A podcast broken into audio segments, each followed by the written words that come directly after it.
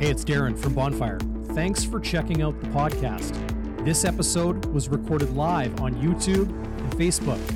Head on over, and you'll get the full Bonfire experience. Consider giving us a like and a subscribe. And when you do that, you help fuel more free content here on Bonfire Sports. Find everything you need, links and more, bonfiresports.ca. Now, enjoy the show.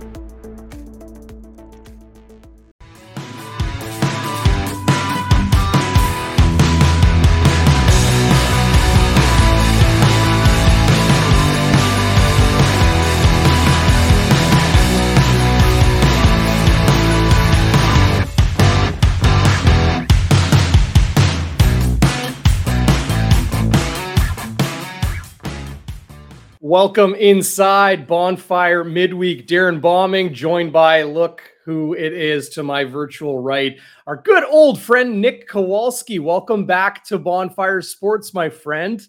Uh, for those out there, of course, uh, you remember Nick and the great work he did for Bonfire Sports during the most recent Grey Cup. Nick, you're now with the BC Lions. How are you? Super happy to be here, Darren. Uh, thanks for having me on. I'm I'm doing well myself. Um, and thank you for the the kind words too. I, am those are that week, that Grey Cup week we spent together was some some of the best CFL days I've ever had. Uh, in terms of not even not even work, but just being around the game overall. And uh, it's super nice to catch up. I know we had you on our podcast last week to uh, preview the Bombers and Lions game, and uh, it's, it's, always nice talking CFL uh, football with you. No, no doubt, man. And, and you're you're one of my favorite people in the entire CFL landscape, like hands down and uh, you know to be on with you and Matt Baker on uh, your Lions podcast last week was tons of fun. I invite people or encourage people to, to go to bclions.com, check that out. Uh, you guys, Nick, uh, you know, people that have been following Bonfire know the quality work that you do and that the BC Lions uh, uh, digital media team is doing. Uh, but we're, we're going to talk about all of that. We're going to talk about the Blue Bombers win in Vancouver back last weekend, look ahead to their game uh, against the Calgary Stampeders at IG Field on Friday night. We'll take a quick spin around the Canadian Football League and what was just a three matchup week five. Um, we'll talk about Garrett Marino and Jeremiah Masoli and, and all of that nonsense that happened uh, in Saskatchewan uh, over the weekend. Um, and we'll touch on some other news and notes uh, across the CFL uh, as well. Nick, I've been looking forward to this show for a long time, and not just because the Blue Bombers flexed on the BC Lions uh, this past weekend, but just to to go around the CFL with you. Um, you know, full disclosure for everybody, Nick, you are a, an employee of the BC Lions now, so uh, you know that uh, that keeping in mind, l- let's look at CFL Week Five, and it started with the Stampeders in Edmonton for round two of the Battle of Alberta, and frankly. The Calgary Stampeders look to be in playoff form right now. A 49 6 win. Bo Levi Mitchell, his new favorite target, Malik Henry, a guy who really didn't have much production at all uh, last season or early this season. He's got two monster games under his belt, the two most recent weeks. What have you seen in the stamps? I think the most impressive thing about Calgary right now is that Bo Levi Mitchell looks very good. And I know there's been a lot of doubts uh, entering this season uh, based off his last season and even the end of 2019 how that went for, for Bo Levi. But Bo, Bo, but he's been fantastic so far. And he, like you said, he's found that connection with Malik Henry. I think that we all thought that going into this season, Calgary had they had the weapons at receiver. They have Kadeem Carey at running back. Of course, they have some studs at O line, especially at the Canadian uh, uh, uh, value. But now that Bo Levi's clicking, Calgary looks like a real threat. I mean, they still haven't lost a football game. It's still a team with great coaching. Um, McMahon's a hard place to win, and I, I, like I can just go throughout their roster. I love their linebackers. Um, yeah. they have Tre Roberson. I think people are forgetting that's that's almost a good thing if you're a uh, of that lockdown corner esque that people are kind of forgetting about you. No that question. means that uh, yeah. you're not getting picked on and you're not um, in the spotlight for the wrong reasons. But I mean, Calgary looks like a force, and I'm, and we can get ahead of a bit ahead of ourselves here. But I'm really looking forward to that uh, when they travel to IG Field this uh, this week to see uh, see how that game goes down. No, it's going to be fun on Friday night. And of course, myself and Chris Walby will have pregame coverage as we always do. The day before the game, we'll go live at three o'clock. You'll be able to watch that uh, on demand or listen on your favorite podcast uh, app on demand anytime at all. But uh, live Thursday at three with the Friday kickoff, uh, Bombers Stampeders here in Winnipeg. Um, you mentioned some of those players that are, are your favorite to watch in the CFL, Nick. I, am totally with you. Kadeem Carey, for my money, is is my favorite running back uh, to watch right now. Uh, you know, probably a good honorable mention to uh, James Butler with the BC Lions. He's had some huge games and, and showed a lot of burst in, in his game. Um, but I, am curious of, of, your take on Edmonton right now. They're obviously struggling. You saw them in week one uh, when the BC Lions, you saw them in person when the BC Lions uh, pretty much handed them their hat uh, in week one. Nick Arbuckle traded to the Ottawa Red Blacks. He, he's really kind of, uh, you know, uh, getting the stamps on his CFL passport uh, across the league right now, looking for that kind of Kevin Glenn trifecta or nine fecta, I guess. Uh, Tre Ford, uh, a little bit nicked up right now, uh, injured himself in that game. Kai Locksley was also a little bit nicked up. How do you see the quarterback situation in Edmonton right now, with it now suddenly looking like Taylor Cornelius will come off the one game injured list and, and start for Edmonton in week six? Yeah, the the fact that Taylor Cornelius is back is uh, very interesting. It seems like when Chris Jones took over um, this this season, he kind of wanted to leave that 2021 season all behind him. But uh, Taylor Cornelius has crept back into 2022, and by virtue of multiple injuries and obviously the, the Arbuckle trade that you mentioned, but um, Tre, if we want to rewind a bit, I thought Tre Ford was pretty solid. I know there was a lot of hype about him, especially because they did get the win in Hamilton. I think that plays right. that played a lot into it. Um, even though Ford's numbers maybe weren't off the charts, and um, he he he didn't necessarily win that game. Um, it was more maybe Hamilton throwing it away at the end or or fumbling it away, um, to get literal. But I think Edmonton's a they're a better team than they showed in Week One. I think we can all agree with that. Um, I mean, they're in a tough the they're in a tough West Division Chris Jones is definitely trying to experiment and trying to find maybe like the right formula when it comes to their roster right now, especially on defense. I mean, we've seen we've seen former Bombers receiver Charles Nelson start at safety for them. I think we've seen um Toby Antigua is another guy I want to say that started at safety for them. He was about like a six foot four body frame, so just yeah, totally another trying out bomber. Yep. Yeah, just trying a bunch of different rosters and seeing what can stick and what'll work for them. And I thought what I mean, especially in that first quarter against against Calgary, they were they were hanging in there. And Tre Ford had made a couple special plays before going down to injury. So unfortunately, they're gonna have to move on with without him for the time being. Um, but I I I, di- I didn't mind Taylor Cornelius last year either. I, I didn't think he was. I mean, he didn't. He wasn't like a star off the bat, or he didn't have great performances by no means, but I, I, thought there was there was something there with him at least with his big body and his strong arm. He he definitely has the strong arm. And with you there, Nick, the thing I think that uh, really stands out when I think of Taylor Cornelius, and a lot of people think of Taylor Cornelius in his first CFL season in 2021 was those late game interceptions. Uh, yeah. You know, that definitely highlighted his time in his first year here in Canada. It highlighted his time in his first year uh, in pro football in the XFL. Um, or pardon me, the was it the XFL? Was Cornelius? the AAF? I'm not, I haven't followed those all those, closely, all those American honest, so all those American fall. They kind of blend in, yeah. Yeah, they really do. So uh, wherever it was, though, the, where he played, he was the same deal with throwing fourth quarter interceptions and, and just not able. I think it was the XFL, uh, if I'm not mistaken. But uh, it'll be interesting to see uh, Taylor Cornelius go at it. Uh, they've got uh, a Montreal Alouettes team with Danny Maciocia at the helm. Uh, that kicks off Week Six in the CFL uh, on Thursday night. Uh, but back to week five. Uh, so Stampeders get a dominant win to move to 4 0, 49 6 in Edmonton over the Elks. That brought Friday night's game, which was the Ottawa Red Blacks in Saskatchewan for a rematch between these two teams.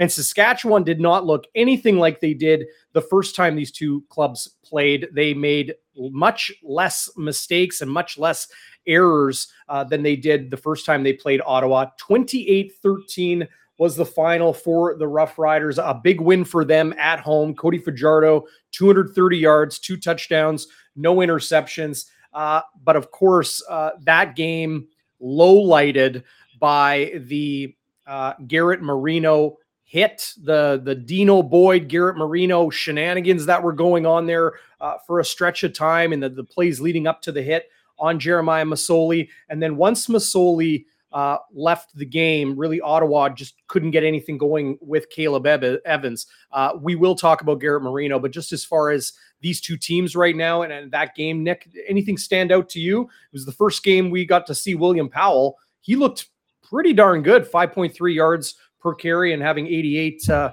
um, or pardon me 58 yards on the ground yeah just before Masoli did go down it, they ottawa was running the ball with powell and at will it seemed like on that drive and then it, yep. it did end like you said with caleb evans uh, entering the game but my, my biggest takeaway right now is that Saskatchewan is a total different team at home. And I'm kind of stating the obvious right now. That's kind of what it's been for years and years now with that crowd at Mosaic. But they're a tough out at home, and um, I'm I'm really looking forward to that Labor Day game with Winnipeg to see how they stack up on the road yep. in a in an unideal environment. But I mean, I'm pretty high on the Riders overall. I think um, their their D line right now is the best in the CFL. I, I don't think. I mean, that might not go over well with the Winnipeg sure. fans, but I think just lo- looking at their sack numbers and they did lose Pete. They did lose uh, Pete Robertson for a couple weeks uh, coming up here though. But before yeah. Robertson went down last week. I mean, Saskatchewan, they were getting tons of pressure, tons of sacks.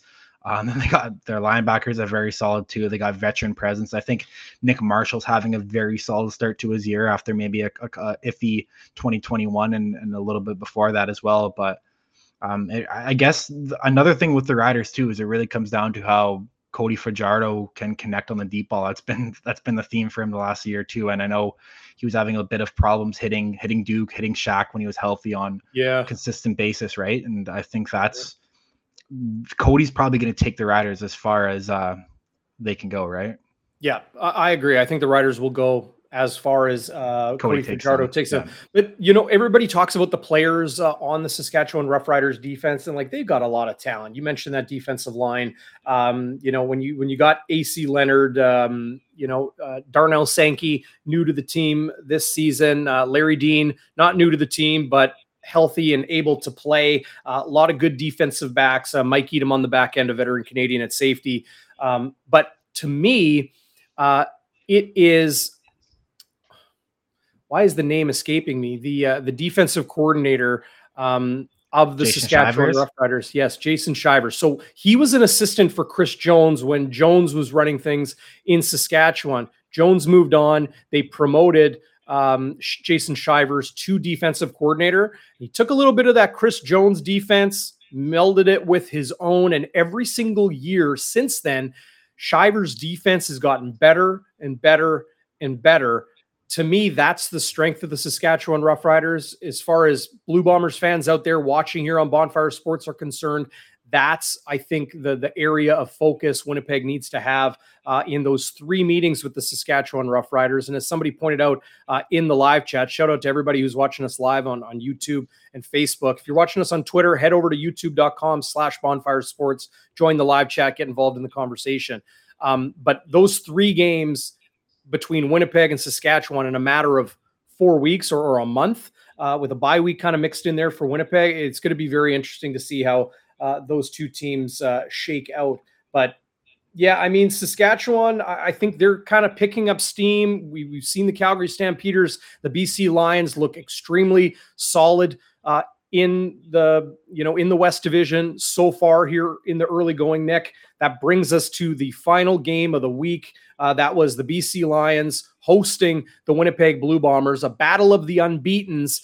Uh, a young, talented, um, really the story of the CFL in quarterback Nathan Rourke going up against the story in the CFL for the last year and a half, two years, I would say it's fair, um, in Zach Collaros. And, and it was the uh, you know, the veteran versus the uh, the protege, and and the you know the the guy with all the experience and the Grey Cup rings going up against a guy uh, second year in the league, 24 years old, first year as a starter, who looks so calm and composed. Before we get into Winnipeg's 43-22 win in Vancouver on Saturday, Nick, uh, you work closely with him uh, and everybody on this BC Lions team.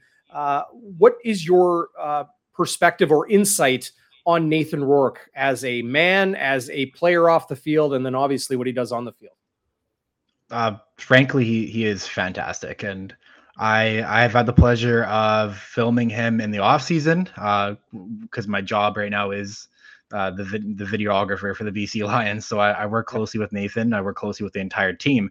But with Nathan, he um he, he he's taken his mechanics very seriously these last year and a half uh, overall. And I think he had the coming out of college. One of the knocks on him was that his his throwing velocity wasn't there, and he couldn't make longer throws, and his just overall mechanics weren't fully developed. And he's he's really taken that. Um, I guess as a point of emphasis in his last uh, year or so of training. And he trains out in North Vancouver with this kinesiologist named Rob Williams. And um, if you ask anybody around here, you can ask Farhan Lalji, who's also a football yep. coach in the Vancouver area.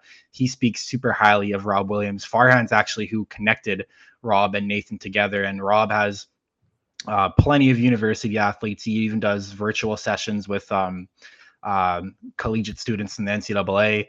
Um, but Nathan Nathan takes football very seriously, and he's he's it's, it's really his life, and he's he's a very very critical of his own work. Um, even those games where he was missing three passes in the entire game, he was he was going to the media and saying, "Oh, well, I did this wrong, or I did this wrong," or I even know that he'll he'll message Rob and be like, "Oh, I, I missed this one throw. Like, why did like you'll ask him about the mechanics and all of that." But to summarize, he's he's a very hard worker, very talented quarterback, and we've seen that he can use his arm. We've seen he can use his legs too.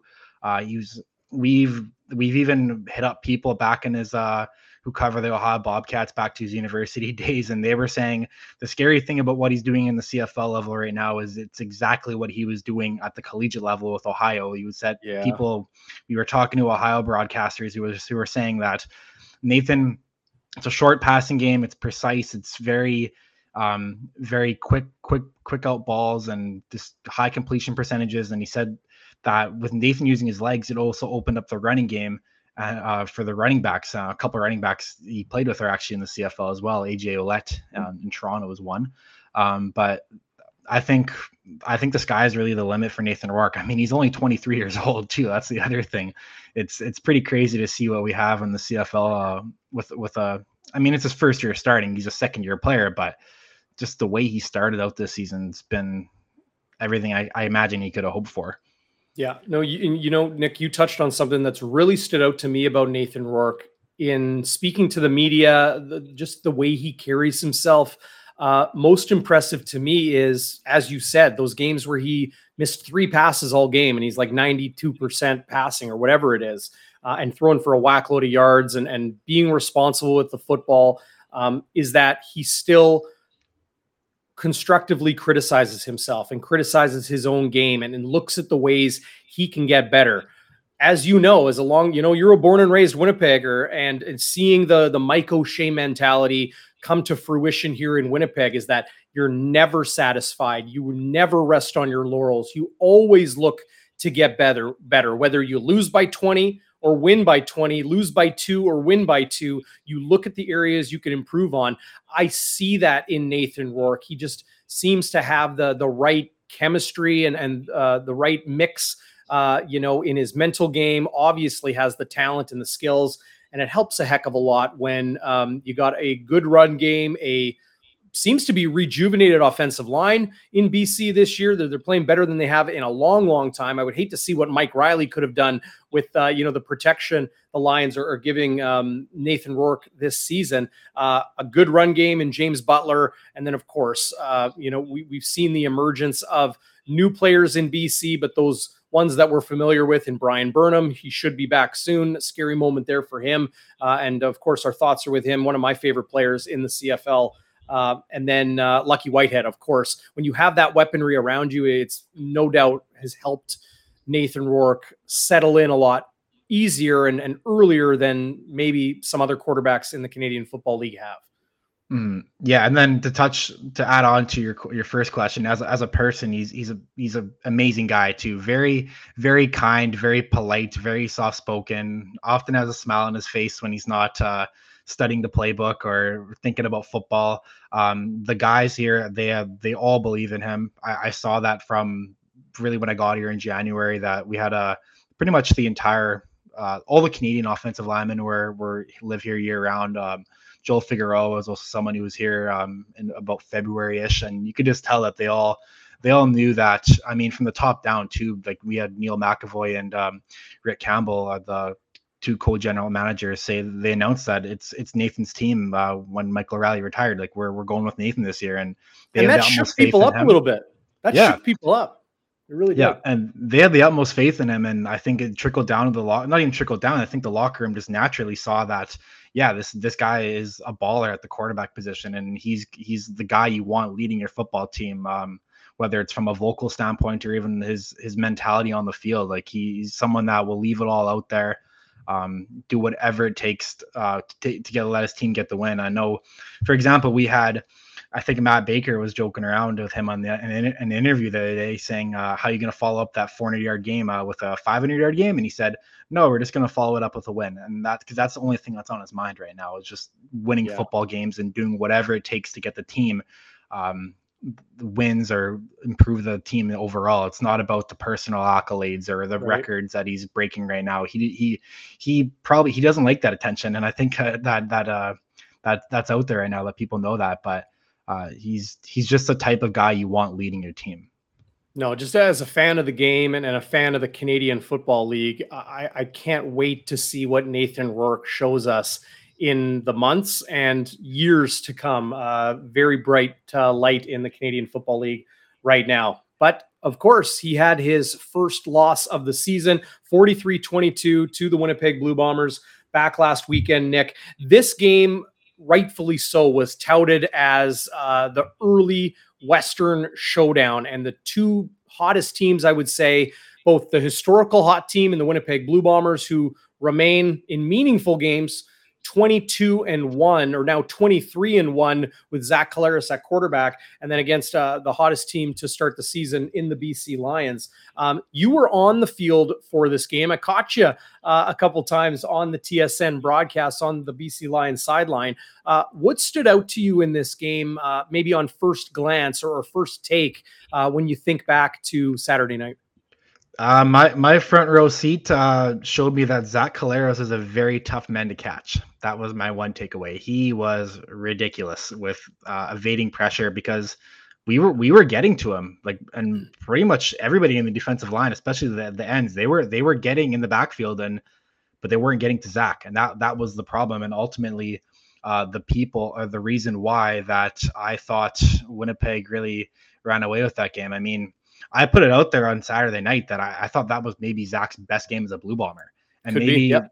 the numbers don't really reflect that. But the main takeaway from me was that we haven't seen this this year either. I'll preface this, but last year, even let's take the 400 yard game uh, at BC last year. That I mean, some people might say is Zach's best game as a Blue Bomber, but there were a lot of times where Zach to, to be truthful, was kind of throwing 50 50 balls up in the air and letting Kenny Lawler make plays for him or letting uh, yeah. Nick Demski even at times make highlight reel catches. Lawler was definitely the main guy that was doing it throughout the whole season last year. But was there a ball on Saturday that Zach threw up and the receiver had to make a play in, in a contested catching situation? I, I, can't really think of many because Zach was maybe one to Ellingson, but yeah.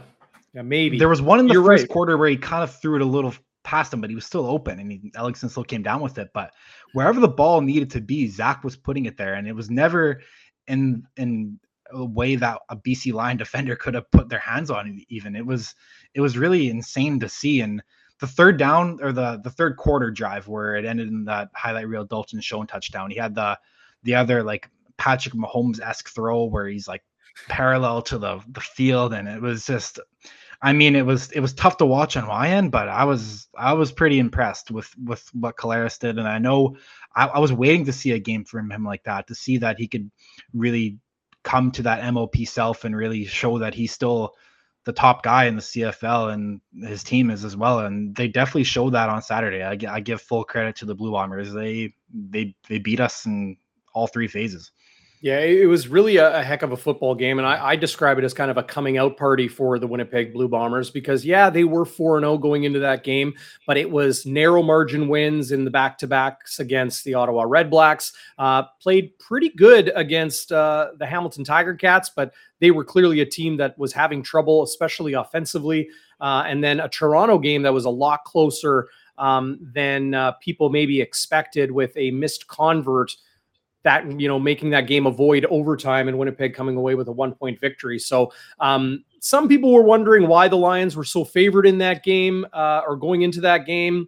Uh, all of that is in the rearview mirror right now. It, was really a, a, good battle. Some of those deep shots Nathan Rourke took um, for long touchdowns were, were really impressive. Uh, Josh Pearson with a 66 yard uh, catch and run to, to get the Lions on the board. Dominique Rhymes was an absolute monster uh, in this game, Nick. As you know, eight cat or pardon me, eight targets. He had six catches for 136 yards and two touchdowns. Not a CFL top performer of the week. They ended up giving that to uh, Dalton Schoen with eight for 117 and two touchdowns. Um, but uh, you know, really, you you could pick either of those receivers and, and give them uh, a, a, performer of the week award. Um, I would say right now, uh, the BC Lions probably, maybe Calgary's in that mix, but uh, I don't know if I would put uh, another group of, of receivers uh, ahead of what the BC Lions have. Is that Nathan Rourke? Is that just the receiver talent on its own? You know, uh, I think you could probably argue argue uh, either way. I love how the, the way you put, um, you know, Zach Collaros is a hard man to catch because once he got rolling and the Blue Bombers offense got rolling, um, it probably was a, a, very tough thing to catch. But another person that was tough to catch was Janarion Grant, an opening play kick return touchdown. Um, tell me about the the energy on the BC Lions bench when you know 15 seconds into the game you're down seven nothing. I don't I don't think anything really changed. I think that the only thing that changed is that you're down seven on the scoreboard, but you still have 59 minutes of football to play. So yeah. I don't there was no no finger pointing, nobody it, it, it, happened in a blur too. That's another thing. It felt like it happened. It did happen in about ten seconds in, in real time. But next thing you know, you're just getting the opening. It, felt like you're almost getting the opening kickoff, but you're just down seven nothing. And I know Nathan's type of guy. He's very even keel. We saw that last week in Ottawa where he threw back-to-back interceptions, went back out there and threw a 70-yard touchdown pass. Like he's never out of it. He's he doesn't have that belief that he's he's not a quitter.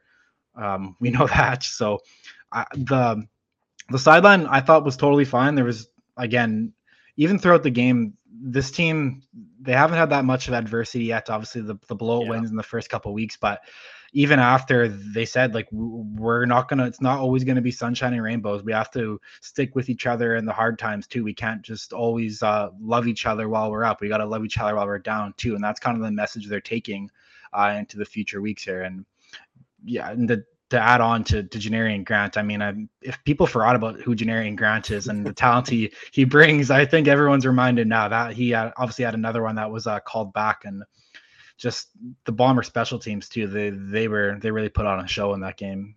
Yeah, you know, uh, I talked about it on the post game show here on Bonfire Sports. The the play Mike Miller made uh, on a block to send Janarion Grant for that 97 yard touchdown. And then he made the tackle on the kickoff to the BC Lions. Like that guy is as good as he's ever been as a special teamer. Of course, future Hall of Famer, no doubt, the killer Mike Miller with the Winnipeg Blue Bombers. Uh, love what Sinner Saint is saying here. Uh, he's watching live uh, on YouTube. Hit that like button, folks. Go blue. Uh, love to hear that. And uh, thanks to everybody who's joining us uh, in the live chat tonight. Nick Kowalski, our old friend of Bonfire Sports, joining us on Bonfire midweek, uh, breaking down CFL week five and looking ahead to week six. Um, now, week six, Nick, uh, has the BC Lions on their second bye already this yes. season. I, I won't ask you to comment on this specifically, but something that stood out to me was the BC Lions had training camp and then a game against a team we knew was going to be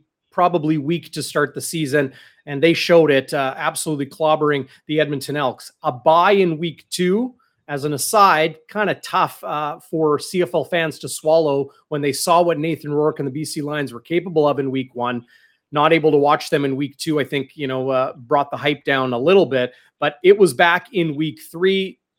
The Lions had all at training camp to prepare for their first game. They had a bye week to prepare for their second game. And then the Lions went on the road, uh, and it was a much more narrow margin win against the Ottawa Redblacks. All of those things were maybe one of the reasons or some of the reasons why I picked the Blue Bombers to beat the Lions last week. I'll, I'll stop patting myself on the back for that, Nick.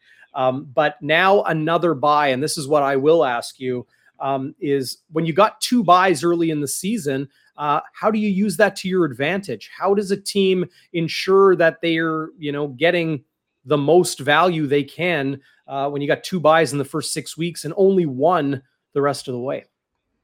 I think I think outside of the obvious and being that you get a, the injured players they get an extra week to to heal up. That's kind of the obvious point um, that that helps with the bye. But I think that the main thing, at least our players are doing, is spending time together and getting to know each other better. I think um, we have we have a lot of guys here who are here late hours, especially Nathan. And when I say late hours, I mean studying the playbook, working out, um, yeah. getting better uh, in a football sense. But I know now if you follow any of these guys on Instagram or social media or anything like that, I know they uh they all went to the beach yesterday and hung out, and now they're all they're actually all on jet skis today. If you want to go follow like um James Butler, Dominique Rhymes, life, uh, Quincy Mauger, yeah, they all rented out some jet skis today, so uh, they're all putting that on their Instagram today. So I think just getting it's we always hear about sports team bonding and i think that's what they're kind of doing right now it's all you really can do right aside from stay healthy get your treatment and um, just prepare for uh, this this upcoming stretch coming up. That and I know we we have Hamilton at home next, and then it is a bit of a tough stretch where we have Regina. Uh, two trips to Regina and then a trip to Calgary, and the Elks are back here in town too. So it is going to be a tough stretch coming up. But um, thankfully, the team is quite healthy right now. I know Bo Lokombo went down on Saturday. Right. Um, Bryan Bryan Burnham's doing very well. All he's really waiting for right now is just to get cleared for um, contact. But other than that, I know he's feeling very well. Um, so that those are the plus sides of having the week off is that those two guys um, can have an extra week to uh, get healed up. Yeah, I, I like how Bryan Burnham uh, spoke uh, to Blake Price on the sidelines uh, on the TSN broadcast, saying, "You know, my lungs are good," and, and that was what I was most concerned about when you have a punctured lung uh, as a pro athlete, as anybody, you you want to make sure that your organs uh, are in the best shape they can be. Uh, but then mentioning, while his lungs are good, um, the ribs will take time to heal. Ribs are tough; they hurt a lot when injured. And then, of course, when you're a football player and you're taking tackles, it almost doesn't matter how you're tackled at the ankles, at the shoulders, or anywhere in between. You're going to feel it in your ribs. But uh, hoping for the best for uh, for Bryan Burnham, no question about that. I love this question from one of my favorite commenters here on Bonfire Sports, Waiters 27. Always got great hot takes and, and some good jokes as well uh, in the live chat. Will Lucky Whitehead attend the Blue Bombers game on Friday? The Lions are on a bye.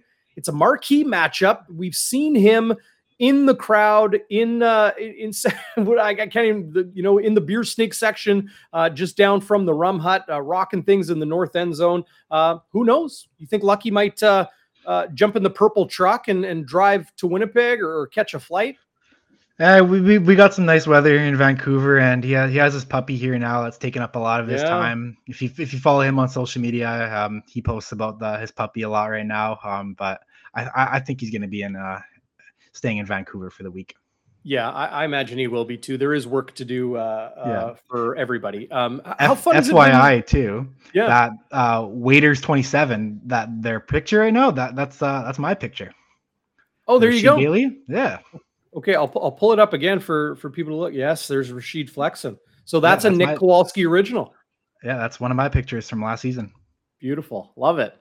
Uh, so you must be having a blast uh, working with personalities like Lucky Whitehead. We we see him come into the stadium uh, every single week with you know eh, whether it's a, a banana skateboard or a scooter or uh, what did he have the the hot dog cart with the umbrella and everything. You know, uh, just unbelievable uh, creativity and personality. To me, that's one of the most important things in professional sports. We don't see it too much in the National Hockey League. We see it a little bit in the NFL. We see it a lot in the NBA. I'm loving that the Canadian Football League and, and some of the you know the personalities and, and senses of humor are coming out. Uh, you, you must be having a blast capturing some of these moments. Yeah, exactly. Like you mentioned the the personalities within a football team, and that's my main job almost is to capture those personalities and and put them out there for people to see. And Lucky's definitely at the top of that list. Um, the the backstory behind last Saturday was um we were he, Lucky's always trying to find different entrances and for for uh for our home games and uh mm-hmm. we have that we have that ice cream truck that uh we use for promotional um activations throughout the really the province has been around actually. It's been in Kamloops and Kelowna and all of that but um it was suggested that Lucky ride the ice cream truck into the game from from the alleyway. And then somebody said well lucky lives pretty close by to the bc place. What if we what if we deliver it to him? And he rides it from the the his home to the stadium. So at about noon it was a four o'clock kickoff on saturday at about noon me and one of the events uh, people we uh we I, I walked beside him and he rode it up to his apartment and we said, "Hey, Lucky, we're here," and then we um we put a GoPro on it. We'll have more content coming out uh, later in the week with that. But uh, I quickly put together um some of my my shots from him riding the the ice cream truck around downtown Vancouver and then into the stadium. And yeah, Lucky Lucky's great too. Like Lucky, he's he's always obviously willing to participate in whatever content you want. Um, we also have like a, a Tim Bonner is another name that is just yeah. If you ask if you ask any BC Lion uh, who is the funny who is the funniest teammate they have, I guarantee you nine out of ten will say Tim Bonner. He is just really? everything he says is everything he says is hilarious. Yeah, just the every how he goes about himself is just it's it's hilarious, and the, the guys love him. Um, but it's it's my job to really capture that and put that out there for people to see, right? So yeah. Um, it's it's a close locker room. It's it's a funny locker room, and it's it's yeah, it's pretty it's pretty great to work around these guys on a on a daily basis. Oh, I'm jealous. I, I have no doubt you're you're having uh, the time of your life. Um, you know, uh, working in the Canadian Football League. You mentioned Tim Bonner. I have a buddy named Tim Bonner who lives right here in Winnipeg. Big Jets fan. No way. Uh, n- not not too crazy about the CFL, but I, I told him I'm like, there's a guy on the BC Lions. I told him last season with your name. You know, I also I'm also friends with a Robert Drummond. Hmm. Never heard of never heard of the Toronto Argonauts running back. But uh, I, am going to try to find a Robert Drummond uh, um, uh, card. I'm trying to, what was it, JOGO? Whatever, I think it was the JOGO cards, probably before your time, Nick. You're still yes. pretty young, but uh, those playing cards in the CFL back in the 90s, I'm still trying to find a Robert Drummond for him. But I was telling Winnipeg's Tim Bonner, about BC's Tim Bonner. I'm like, in 2020, I'm like, this guy's a good football player. It's first year in the league. He's a starter. He's making things happen. Now we're seeing in year two, Nick, Tim Bonner is a very, very good uh, defensive uh, tackle uh, in the CFL, uh, probably helping uh, swallow the the bitter pill that was losing uh, Steven Richardson, affectionately known as Stove uh, here uh, during his time with the Winnipeg Blue Bombers, uh, losing him for the season. That was a big free agent signing the Lions made.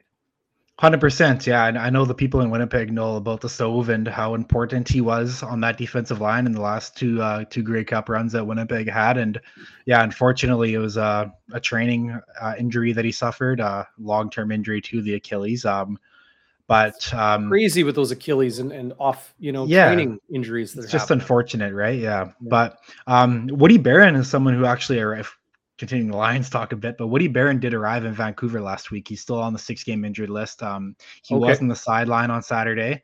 So there's some more defensive line help coming, hopefully for uh, for us. And um, I know Coach John Bowman loves to use the defensive lineman as more of a rotation. Um, we have they dress about eight or nine a game, and they like to rotate pretty much all eight or nine into into actual game reps. So that's more of a common theme around the CFL right now too, uh, with how teams deploy their defensive linemen. Yep, tons of rotation, right? Um, I think it's smart. You know, when you when you got like Charleston Hughes, what is he in year 37 of his CFL career? Yeah. Uh, I, I, joke, of course, he's probably closer to that in actual years of age, but um, keep fresh legs, keep guys, uh, you know, energized.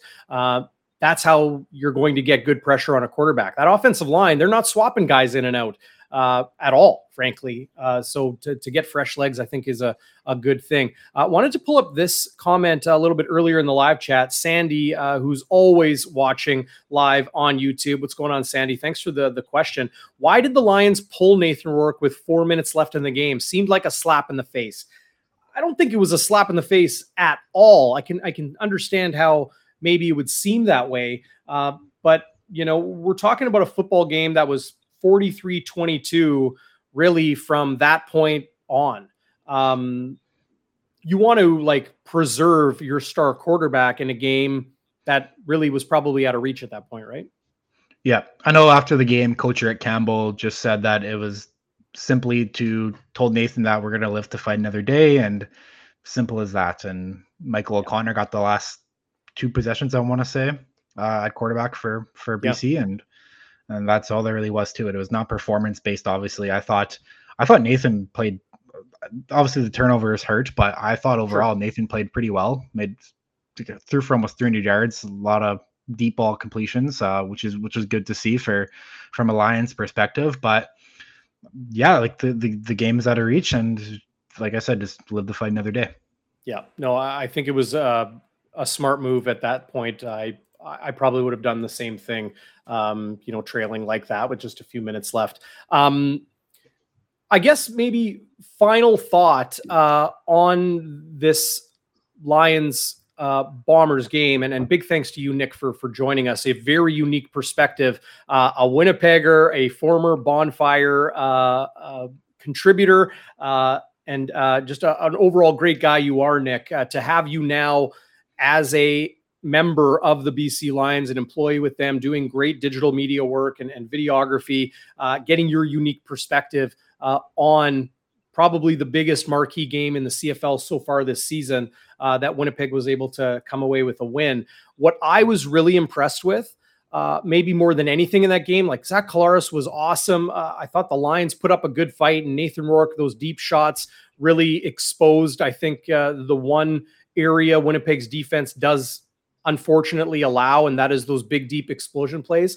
But I, I, I really want to tip my hat to defensive coordinator Richie Hall. Um, he did a masterful job drawing up a game plan that just worked in especially uh, early in, in keeping Nathan Rourke off schedule, a little bit uncomfortable, and it ultimately led to uh, those uh, turnovers uh, the BC Lions uh, committed in that game. I, I think uh, that's what you got to do. You you a young quarterback, really any quarterback, you try to get them off schedule, you try to make them uncomfortable, and the way that they just um, you know, moved guys around, like to see Jackson Jeffcoat drop back like he did. Uh, TSN did an amazing job breaking that play down uh, and and watching Nathan Rourke go through his progressions, the things, his tendencies, the things that he's used to doing, uh, and then Winnipeg kind of playing to that tendency and putting a somebody you wouldn't expect to be in a passing lane, and that's the defensive end in Jackson Jeffcoat uh, that really kind of got things uh, rolling for the Blue Bombers.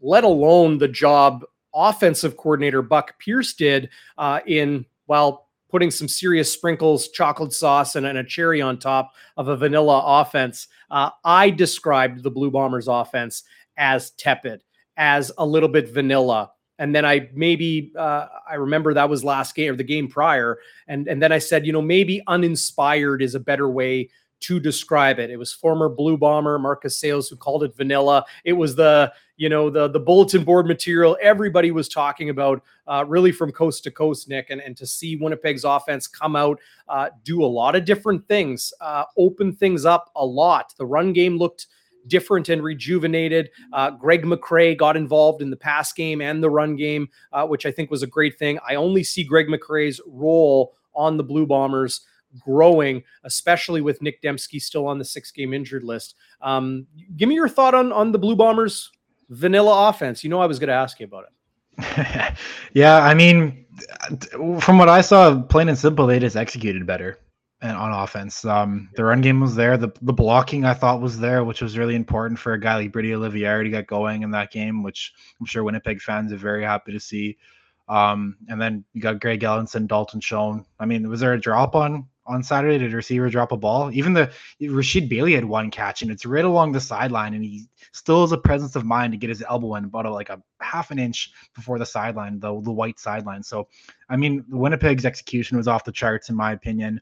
Um, the the comment I, I'm I'm all for. Um, I mean, bulletin board material, yes, I'm I'm all for talking the talk, but as as long as you can walk the walk afterwards, I mean that's that's all it boils down to, right? I mean, a guy like Willie Jefferson is also someone who talks a lot in the media and even on the field too, but he's someone who can back it up with his play, right? So right. that doesn't um, get any harsh criticism, but um, yeah, it was it was a bulletin board material comment, and and Winnipeg came out and they made their plays, and here we are now, right? a lot of a lot of a uh, lot of emojis I'm seeing. Yes, uh, well, Brett Olson nice uh, poking you a little bit, saying Nick is alive after last game. Oh yeah, Nick's alive and kicking. Uh, so are the BC week, Lions. Week six. Yeah, I, am not. Uh, yeah, on to uh, on to Hamilton. You are right. Yeah, exactly. Week yeah, seven. bye week, and then uh, yeah, we're all ready for the Ti-Cats. Yeah, no, uh, I, I think um, I don't even know if I want to get like I was going to go to Garrett Marino, but I'll, I'll give one last thought on uh, the the comment from Marcus Sayles. I'm never going to blame a guy for saying what he feels, like ever. Say what you feel, and you're right. You want to talk like that, back it up. I, I have no um, going into that game. I'm looking at Garry Peters and TJ Lee and Delvin Breaux and Marcus Sayles and Loucheiz Purifoy, and I'm like, that's an all-star team of defensive backs right there. Like, yeah you know, and and Bo Lokombo in the middle, and then you know Guachi and uh, Tim Bonner, like we were talking about on the D line. Like BC's defense maybe hadn't faced a quarterback like Zach Collaros, maybe hadn't faced an offense like we saw Winnipeg play on Saturday, but BC's defense and, and, and the team, the BC Lions themselves, I don't think anybody should look past them just because Winnipeg, uh, you know, beat them by, uh, you know, 21 points. Uh, that game could have been a lot different. Mike O'Shea spoke about that today, Nick, in saying that if there was a couple more, you know, big shots like that, like it could have been a, a football game, like in a matter of a couple minutes, right? Th- those two touchdown drives uh, to Pearson uh, and to oh, why is it escaping me? Um, Dominique Rhymes. Dominique Rhymes. Uh, those were like minute and a half, two minute drives, two, three plays, and boom, they're in the end zone. So don't sleep on the BC Lions. Nathan Rourke, these receivers, uh, you know, it, it, can happen. And then as far as the defense, um, you know, they'll be eating that vanilla ice cream for a little bit. I get that. Uh, but, uh, you know, I think the BC Lions are in the mix with Winnipeg, with BC, or pardon me, with Calgary, and probably even Saskatchewan still uh, in the West Division. It's really just kind of Edmonton on the outside looking in. Uh, Nick, I want to ask you about uh, you know your pilgrimage from Winnipeg to BC. Can we quickly get this out of the way because fans are still talking about it. The the discipline came down. It'll be four games for Garrett Marino. Uh, your thoughts on all of that that transpired? Um, I, I, think a lot of what has really I, I, agree with a lot that's been said out or been said about from the media, from from players even. It's been interesting to see players publicly go out on in interviews and on, on social yeah. media as well and really Good. defend their teammate and really both ways we've been seeing actually we've been seeing i've been seeing a couple of saskatchewan rough riders say uh, well what about what ottawa was doing and giving video or visuals about some plays that ottawa was making because the end of that game really got out of hand um, and it was really unfortunate what happened with obviously the comment that uh, the cfl investigated uh, garrett marino used toward jeremiah Masoli. um, the hit too obviously i mean there's been a couple instances where Garrett Marino has gone low um, on a quarterback, and yeah. um, unfortunately, it did result in injury for Masoli, right? And um, it, it's a suspendable offense, and I really, I think from here you can really hope that Garrett Marino um, has he learns from this. Um, I mean, he's an effective player too. I want to put that out he there. Is. He's a yeah, he's a yeah. good player. Yeah, he's part of that that D, that Riders D line that I was mentioning that maybe is the best in the CFL, but um, you just hope that as a person he can um, learn from his mistake um, in terms of what, what the comments were saying and maybe his, his actual actions uh, that he displayed uh, the night before the hit even uh, that was alleged and um, even the, what the camera caught on TSN after the hit and um, and just on the field too just um, to, to know better to make that hit right? Well I said this on uh, game day after dark in our post game show following the the Bombers Lions game because that Saskatchewan game was the the night before. Um, the hit, like football plays happen, Okay. And and people were calling for him to be kicked out of the league and the rest. Go check out Game Day After Dark. Um, I, I give my full thoughts on it all there. But I will reiterate this. The way Garrett Marino chose to behave after the play and leaving the field with the flexing and uh, you know the the you know goading on the crowd and and that entire demeanor he had not just unprofessional, but embarrassing for Marino. Um, you know, Zach Collaros, amongst many players in the CFL today and, and over the last few days, uh, talking about the play and everything, how it's an embarrassment for the league. To me, the only embarrassment is on Garrett Marino himself. Uh, you know, players can make mistakes. You know, Adam Bighill talked about it today here in Winnipeg, Nick. Uh, 10 years ago, these rules didn't exist to protect quarterbacks. Hits like that would happen all the time because guys would just, you know, they're they're coached and trained to play to the echo of the whistle, to, you know, essentially exert as much violence and and frankly pain on their opponent as possible. Bighill talked about that. You you don't you know he he said if you know if you want to come to the middle uh, and get a headache every time all game long, that's up to you. Um, but being physically imposing and and being um, you know that type of of player is what makes good football players you know like like ray lewis or um, you know lawrence taylor or whoever uh, in uh, you know, Reggie White or whoever. Like those guys were good because they could smack you in the mouth and you'd remember it. So I understand plays happen. Uh, if if a guy does it once, you know, okay, yeah, get fined, suspension, whatever it might be. Hopefully, it never happens again. But this has been over and over again with Garrett Marino, and then to have no remorse and be a total jackass after the fact with the flexing and, and everything else, uh, that's where I lose any shadow of benefit of the doubt. Uh, that embarrassed me. I can't imagine how embarrassed Garrett Marino is. I, I sure hope he's embarrassed. Uh, to me, that was the worst part. Let's move on from that. As Mike O'Shea said, there is some great marquee matchups in the CFL, uh, great stories to be told. So why are we we focusing on that? I, I agree with Mike O'Shea in his sentiments uh, today uh, to the Winnipeg media, Nick. I, I, imagine you do too. I want to ask you uh, about this amazing opportunity you got to be hired by the BC Lions to move from your hometown here in Winnipeg you know, I, I hope I'm not, you know, telling stories out of school, but like you're making less money than the job you had here in Winnipeg working for the BC Lions, but you're chasing your dream. You're doing what you love. You're living in beautiful British Columbia uh, and covering the Canadian Football League, a league I know from firsthand experience you love like little else in the world. Um, tell us about uh, the opportunity, your decision, uh, and how it's been going so far. You, you touched on a little bit at the beginning, but I want to hear more.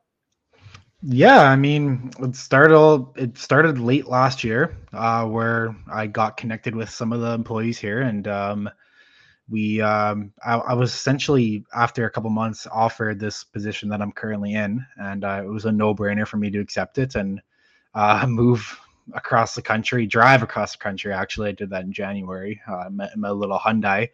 Um, but it, has been fantastic. I mean, it, it is like you said. I'm in it for the passion of the job. Uh, that's my main priority here. I, I love what I do. Um, I'm always trying to get better. Always trying to do better for the organization, and it's it's it's it's been great so far. I mean, I'm I'm hoping that from what I've at least from what I'm seeing and hearing, even with talking with people, that people are thinking that the content game in the CFL as a whole has um upped its game this year, taken another level oh, up, and uh, that makes me super. That, and that makes me super happy to hear. That's really that's that's my goal is just to try different things, provide fans with different things right now, and just make the content more um more I guess engage engaging for whoever's uh, consuming it. Um, yep. and I think throughout the league too. I know I was I was actually talking with Riley Mara on, on the sideline on Saturday, who is um, works works with uh, Winnipeg and has for years. And I he he said that he was impressed with what we are doing here. But I, I told him back. I said, "You guys make dramatic. You guys do dramatic videos and content like no other, and your graphics are awesome." And just I was I was very happy to tell him that Winnipeg's content is fantastic, and it has been for years too. And I mean, we see what Ottawa's doing with their uh, behind the R documentary. I mean, it goes on and on. Social on media, the Argos yeah, the Argos, account is hilarious. Yeah, the Argos they always yeah they always bring it. Yeah, it's always fun seeing what they're up to. Uh, just across the league though, and even the CFL, they're doing these more these hype videos too that are really cool. And mm-hmm. um, I mean, I, I'm pretty impressed with with everybody all around, and it just feels fuels us um, to really improve our own content as well, and we're just kind of all making each other better, right? Yep. No, absolutely. And and you know, like again, another thing I can attest firsthand is is your work ethic, Nick. When when you came with me to Hamilton and, and you know, we we were pumping out the content, interviews, and and the dramatic stuff you did, the you know uh, uh, images to music, and, and all that uh, sort of stuff you did. You can still find it uh, on Bonfire's uh, Instagram account, uh, bonfire.sports. You can find it on Nick's Instagram as well. Nick, you just got awesome stuff out there, and, and you're right. You are somebody that's always just trying to get better. Um, but yeah, like you and Riley were talking about, that's a sentiment a lot of people not just in the Canadian Football League, but in sports, have been talking about this shift from legacy media, television, radio, and, and newspapers to the digital realm. You know, like Hustler, Andrew Hustler Patterson doing it here uh, with Michael Remus on Winnipeg Sports Talk um, Kenny and Rennie, and then the work that they're doing, uh, you know, after Jets games and, and covering the National Hockey League. We're seeing it with Sakaris and Price and you and Matt Baker uh, out in Vancouver. Like this is the direction everything's going. Um, you know, Bonfire, we're, we're, proud to be part of that party uh, moving forward. And it all happens because of the people that are in the live chat right now, like Comet, who's congratulating you uh, on the job um, to uh, who is it? Brett Olson saying, you know, like the the videos you do behind the scenes is amazing. I, I couldn't agree more. Some of the stuff you guys are doing is just like, oh man, like I'd never thought of that. Just the the creativity and the the ability to do it now so much easier because of technology. I think is just uh, an awesome thing and bringing fans more intimate, more uh, engaged, like you said, uh, compelling things, and in mediums just like this to be able to uh, you know, uh, bring people in and and the you know comments like, okay, here's Bob Ross, Lions finishing. Uh, I don't know, TH in the West, that's a guarantee. But like to be able to bring those comments in and make it part of the conversation, you can't do that on any other medium. So uh, it's just awesome what the future holds. Uh, I'll digress from that. My favorite word here on Bonfire Sports. Um, was it a hard decision for you, Nick, to leave Winnipeg, leave everything you've ever known? You know, being a born and raised Winnipegger, and you know the work you've done for the Bisons and for Three Down Nation here in Winnipeg, and um, you know your your career in in marketing and digital media that you, you started. Mm-hmm. I'll, I'll, add to that. Yeah, like you said, Winnipeg fans are definitely spoiled with with Winnipeg sports talk with Hustler, and then Bonfire Sports here too. Like all all the content that they can consume with with Jets, Bombers, really all Winnipeg sports. I mean, it's pretty fantastic what you and Hustler are really doing, and with their own two different platforms too, right? Um, yeah. But in terms of my decision, no, it was it was a big decision, but I don't think it was a hard decision. It's one I never really uh, thought about. To be honest, I thought I I knew from the get go that I had, I had to tell my parents that was the one thing that I was I was leaving the city. Um, they still live in Winnipeg, but um, yeah, my, my yeah, Brett Olson, my my Transcona buddy. I was leaving Transcona. That was maybe a tough decision, but um, yeah, no, I mean, I I I I I really like the city of Winnipeg. Um, I mean, I, I went to many Bomber games as a kid. I went to many Jets games even too, and always enjoyed the city. The summers in Winnipeg are great, as I'm sure uh, you all are experiencing right now. It's I'm hearing it's been pretty hot overall uh, in Winnipeg, but it's nice. Um, it, it wasn't. Yeah, I, I mean, I, I, wanted to take a take a new challenge in life too. That's another thing too. And uh, if it doesn't, if it didn't work out, then there I could always come back home. But I mean, I I, I just wanted to see what I could do and challenge myself even. Yeah, well, and and what a great place to go to. Like you know, I know Matt Baker yeah. well from from many many years of, of working uh, in the CFL and and you know around all those people. Like you couldn't have a better uh, you know right hand or, or, or person to kind of uh, be introduced to working on a team than uh, than than Maddie right there. But you also get to go to you know southern BC where the weather is nice a lot of the time. I don't think it's rained too much this year, has it? Uh, yeah, the rain is the rain comes a lot. I mean, I, I might I might make some people cringe here, but I've only seen I moved here in January 13th, and I have seen snow twice. Oh my so, god! Yeah. Um. So we that, officially that, that, hate you, Nick. We officially yeah, hate you from here in Manitoba. Exactly. And then and then like you said, the people that I'm working with are fantastic. I mean, the guys, they're they're really genuine. Like it starts with Nathan too, but also um someone like um Rick Campbell and Neil McEvoy too. They are they've uh, given me the pleasure of having all the access that I've uh, got to have um, throughout the offseason and now too. And then the team we have here, there's there's a big team of us behind the scenes that um, allows us to put out what we can. And I mean, it's it's, it's just been a blast so far too. And um, it, it's yeah, Vancouver is a nice city. Absolutely. I'm just getting the idiots out of the live chat here. Pardon me, Nick. Uh, yeah, no but uh, sorry for the spam, everybody. Thanks for joining us tonight here on Bonfire Sports.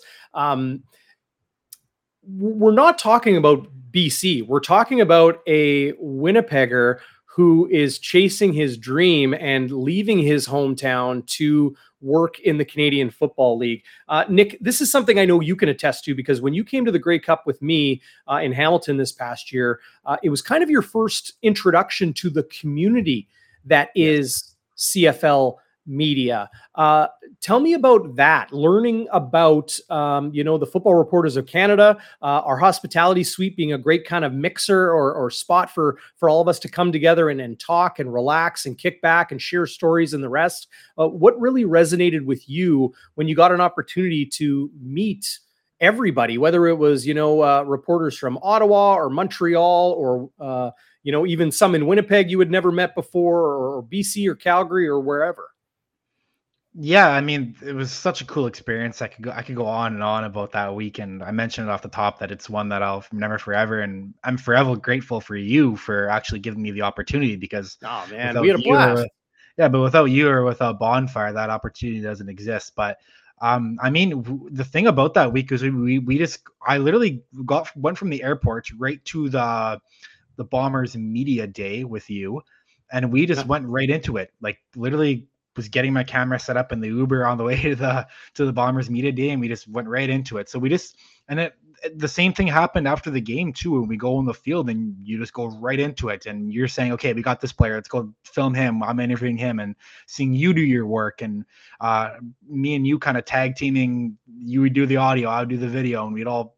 plan that out. And yeah, even the day before, brainstorming what we are going to do the next day. It was it was a lot of fun and and then there's the fact that you get to hang out and speak with the Farhan Lalji's and the Dave Naylors and Steve Simmons, Tim Baines. Oh, like I can go on and on with people. I'm leaving yeah. a lot of names out that I met, and I just the community there. Everybody was so welcoming. Um, I'm, I was just a young kid, really, uh, to them. They didn't know me, but it didn't matter. I'm, I mean, they were very welcoming uh, when it comes to really all the media there, and it was it was a, it was a fantastic week but like being in the locker room with you and getting you getting Stanley Bryant to get emotional after the game and um, Drew Wolitarsky smoking a, a stogie in front of us while you're talking to him. Like those are some memories that I, I, I still see clearly in my head.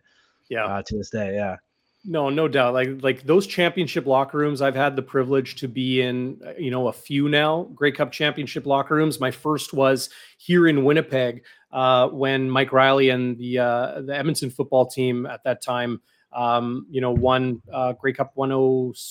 Oh geez, what was it? 103 uh, in 2015 here in Winnipeg, and you know, to to be in those rooms, to feel that, um, I, I don't know what you would describe it like. What what's the emotion you remember in that room? Not your emotion, but the one you were kind of feeling from others, because it's more than just joy and elation.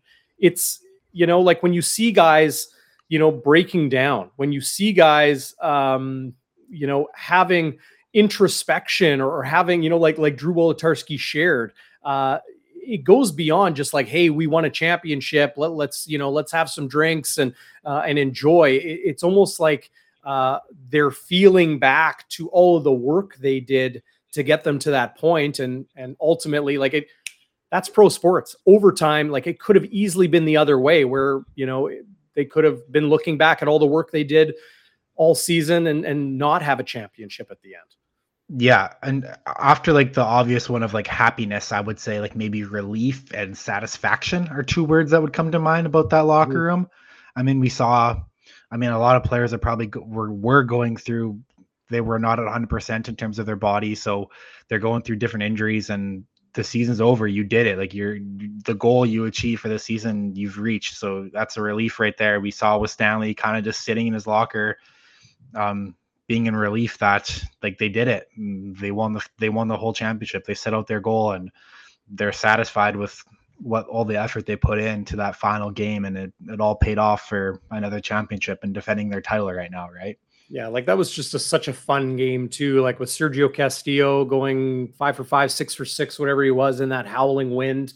Um, the the tip play in overtime that really you know sealed it all, and just how amazing that was to see Nichols get a piece of it, and then uh, Winston Rose, unbelievable play to scoop it up, and and then uh, you know uh, have the interception to lock it down. Seeing two quarterbacks from the Ti-Cats in that game, and, and how rejuvenated the Ti-Cats looked with Masoli in for Dane Evans, and then to see Masoli leave, uh, you know, in free agency in the offseason and have Hamilton choose to to go with Dane Evans is you know that that was just kind of interesting the knee in the end zone that is still mystifying to so many. Uh, what what blows me away, Nick, is that when you ask people on the record about it, they'll say it was the right play. Like nobody ever wants to hang anybody out to dry. Doesn't matter what team you even talk to. But then behind the scenes, the conversations you have off the record with people in the CFL, and they're mystified as to why that happened. Like to have something like that in a rematch game that went to overtime between two teams that were, you know, playing, you know, each other uh, for that second straight Grey Cup over three years because of that pandemic year in the middle. The Ticats on home field, the majority of the crowd on their side, and and to have Winnipeg win it the way they did in overtime, like just you you can't write that stuff. It's almost like fate and the way it shakes out. Uh, you know, told a story you couldn't create if you tried. I mean, there there's some sort of curse right now at Tim Hortons Field too with those with those tips. We saw the Calgary game. Calgary scored 30 like this year. Calgary scores 33 points, just like Winnipeg, mm-hmm. and it ends on a tipped interception. It's it's weird. And then the, the the fumble against Edmonton last week, like or the other week there in Canada today something something's wrong with Tim Hortons Field, and I I'm not taking it. I'm not taking the Tiger Cats lightly for our Week Seven matchup. I I am of belief mm. that Tiger Cats are still a force, and they've shown they've shown moments this year where they're running teams out of the building, especially in that Calgary game, that first half. They're they were running the Stamps out of the building. I think people forget that they're they're just missing that maybe consistency or like that just final effort that it takes to get the two points. Um, but I think like Hamilton was they were they were winning the Grey Cup for last year for majority of the game. Winnipeg didn't even score a touchdown until the fourth quarter. And mm-hmm. I think people are just totally writing the Ticats off right now. I'm going on a little bit of a Ticats rant because I, I am not taking them lightly at all. I think their 0 4 record is nowhere near what it represents. And I mean, if we are looking ahead here too, I expect them to to get in the win column this weekend as well. Yeah, it's it's going to be tough for Ottawa with uh, you know Nick Arbuckle just there. I can't imagine he will play uh, in Hamilton this week. So it's going to be up to Caleb Caleb Evans. Um, you know, in, in, a battle of winless teams, while here in Winnipeg we got a battle of unbeaten teams. Uh, Friday night, we'll get the pregame going Thursday with myself and Chris Walby and Game Day Winnipeg here on Bonfire Sports. But Nick, I, I won't ask how old you were in 2011 because I think I do know how old you were in 2011. But you were old enough to remember uh, that Winnipeg Blue Bombers Grey Cup trip uh, and losing to the BC Lions in Vancouver. Uh, that season, the Lions started 0 and 5. So yep. everyone's like looking at Hamilton at 0 and 4. and they're a team, you know, just months removed from a Grey Cup, um, you know, a Grey Cup appearance. Uh, I'm not writing Hamilton off, especially in the East Division. They, they could easily make a run back, you know. Yeah, I, well, right now, why why isn't Hamilton the favorite to win the East in the regular season? Why wouldn't they be? Well, I, I guess just because they can't muster a win. But you know, Toronto has fallen backwards into a win with a missed Montreal Alouettes 27 yard field goal, David Cote with you know 15 seconds left. So that could have easily been a game. Who did Montreal's one win come against? I can't even remember now. It Montreal beat Saskatchewan.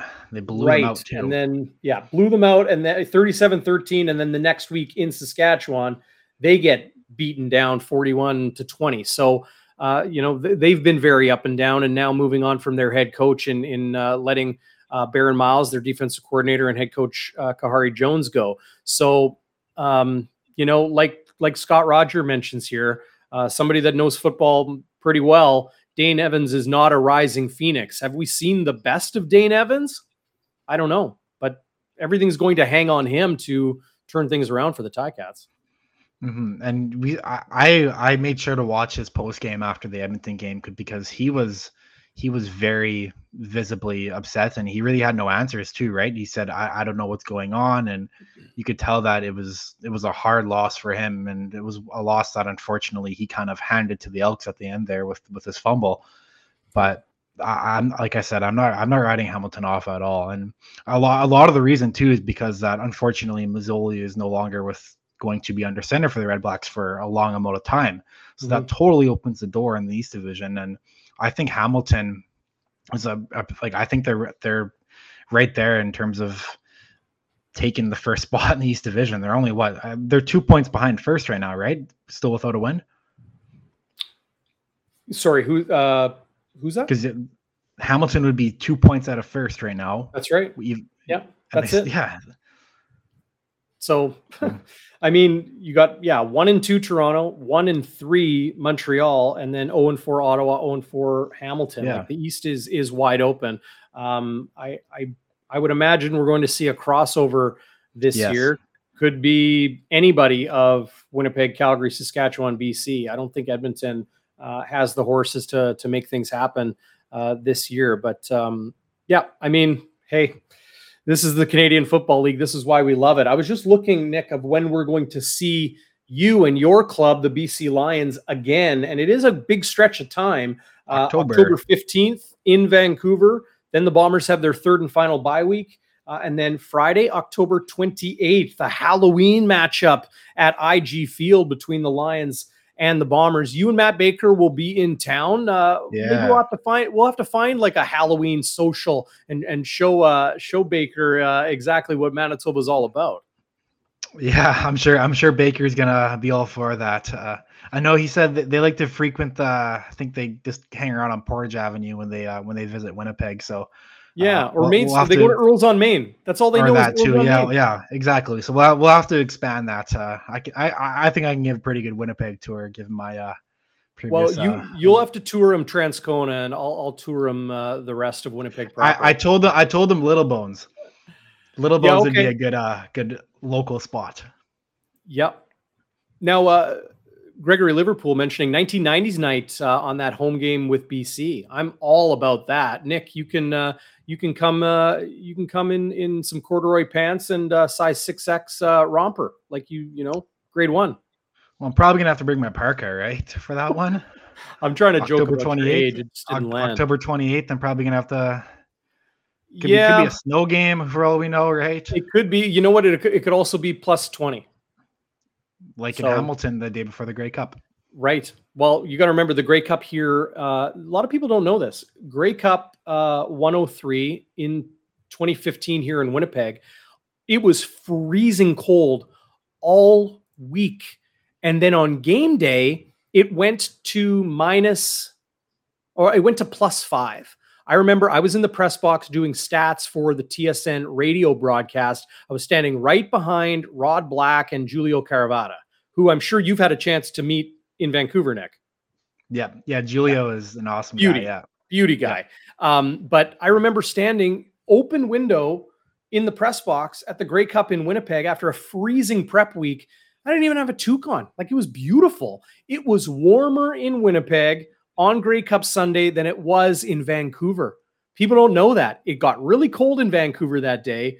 Um, and I think that game might have, it was supposed to be indoors in Vancouver at BC Place. They ended up having it in Winnipeg. Uh, Wade Miller uh, winning that uh, that Grey Cup bid, uh, and it was a gorgeous day. Um, you know, you, would always hope for that um, for a Grey Cup game uh, outdoors. You know, in a place like Winnipeg. I'm wondering what it's going to be like in Regina for uh, the 109th Grey Cup this November.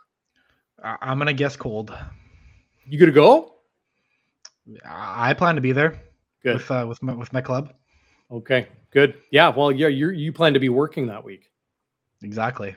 well, maybe we'll get a crossover. Keep it at that. And, Keep uh, it at that. No bulletin board. Yeah, exactly. Smart move. See, you may be young, but you're wise well beyond your years, Nick. Th- this was tons of fun, man. I I really miss you uh, and the incredible work you did uh, on Bonfire Sports. I miss just being able to hang out with you, man. Uh, it, it's it's amazing how you and I haven't known each other that long, but uh, you really do feel like a long term friend of mine, uh, like a brother, uh, a little brother. So you know, thanks for doing this, man. I I hope we can do it again soon. but always tons of fun talking ball with you, man.